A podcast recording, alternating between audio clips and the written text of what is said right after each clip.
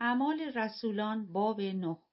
ایمان آوردن سلس و اما سلس که همچنان به دمیدن تهدید و قتل و شاگردان خداوند ادامه می‌داد نزد کاهن اعظم رفت و از او نامه هایی خطا به کنیسه های دمشق خواست تا چنانچه کسی را از اهل طریقت بیابند از زن و مرد در بند نهاده و اورشلیم بیاورند. طی سفر چون به نزدیک دمشق رسید ناگاه نوری از آسمان بر گردش درخشید و او بر زمین افتاد. صدایی شنید که خطاب به وی می‌گفت شاول شاول چرا مرا آزار میرسانی؟ وی پاسخ داد خداوندا تو کیستی؟ پاسخ داد من آن عیسی هستم که تو به دو آزار میرسانی. حال برخیز و به شهر برو. در آنجا به تو خواهد گفته شد که چه باید بکنی. همسفران سلس خاموشی ساده بودند. آنها صدا را میشنیدند ولی کسی را نمی‌دیدند. سلس از زمین برخاست اما چون چشمانش را گشود نتوانست چیزی ببیند. پس دستش را گرفتند و او را به دمشق بردند. او سه روز نابینا بود و چیزی نمی‌خورد و نمیآشامید. در دمشق شاگردی هنانیا نام میزیست. خداوند در رویا بر او ظاهر شد و گفت ای هنانیا پاسخ داد. بله خداوندا. خداوند به او گفت برخیز و به کوچه که راست نام دارد برو و در خانه یهودا سراغ سلس تارسوسی را بگیر که به دعا مشغول است و در رویا مردی را دیده هنانیا نام که می آید و بر او دست می‌گذارد تا بینا شود. هنانیا پاسخ داد خداوندا از بسیاری درباره این مرد شنیدم که بر مقدسین تو در اورشلیم آزارها روا داشته است. او در اینجا نیز از جانب سران کاهنان اختیار دارد تا هر کی را که نام تو را می‌خواند در بند نهد. ولی خداوند به هنانیان گفت برو زیرا این مرد ظرف برگزیده من است تا نام مرا نزد غیر یهودیان و پادشاهانشان و قوم اسرائیل ببرد. من به اون نشان خواهم داد که به خاطر من چه مشقتها باید بر خود هموار کند.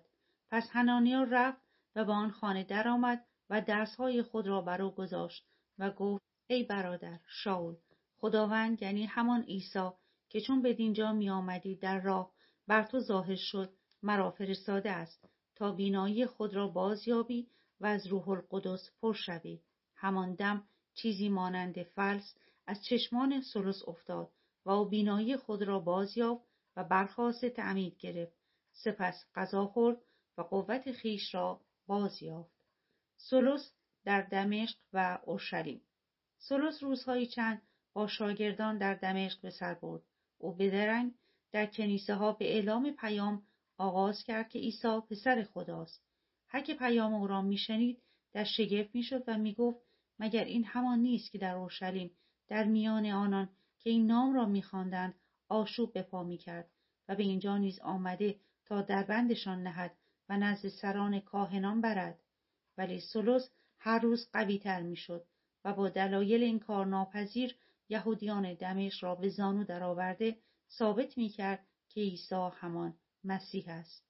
پس از گذشت روزهای بسیار یهودیان توطعه قتل او را چیدند اما سلس از قصدشان آگاه شد.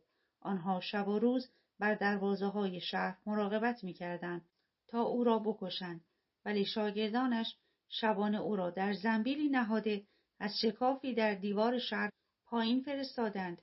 چون سلس به اورشلیم رسید خواست به شاگردان ملحق شود.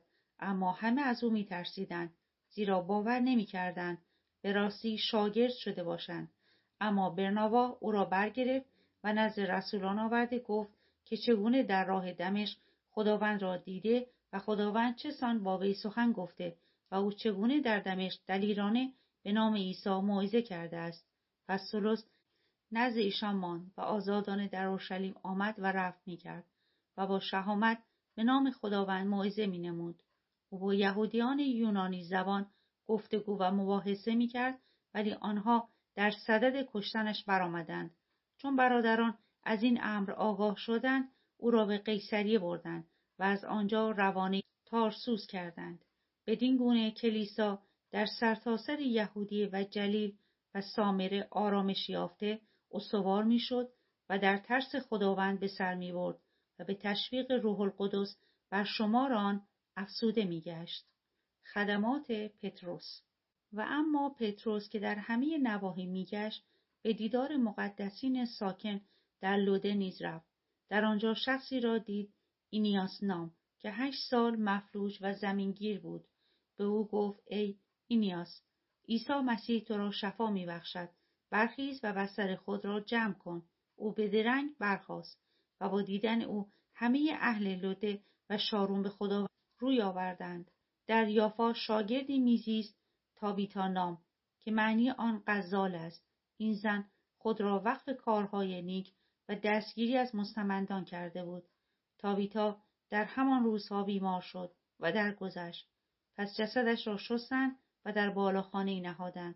چون لودن نزدیک یافا بود وقتی شاگردان آگاه شدند که پتروس در لوده است دو نفر را نزد او فرستادند و خواهش کردند که لطفا بیدرنگ نزد ما بیا.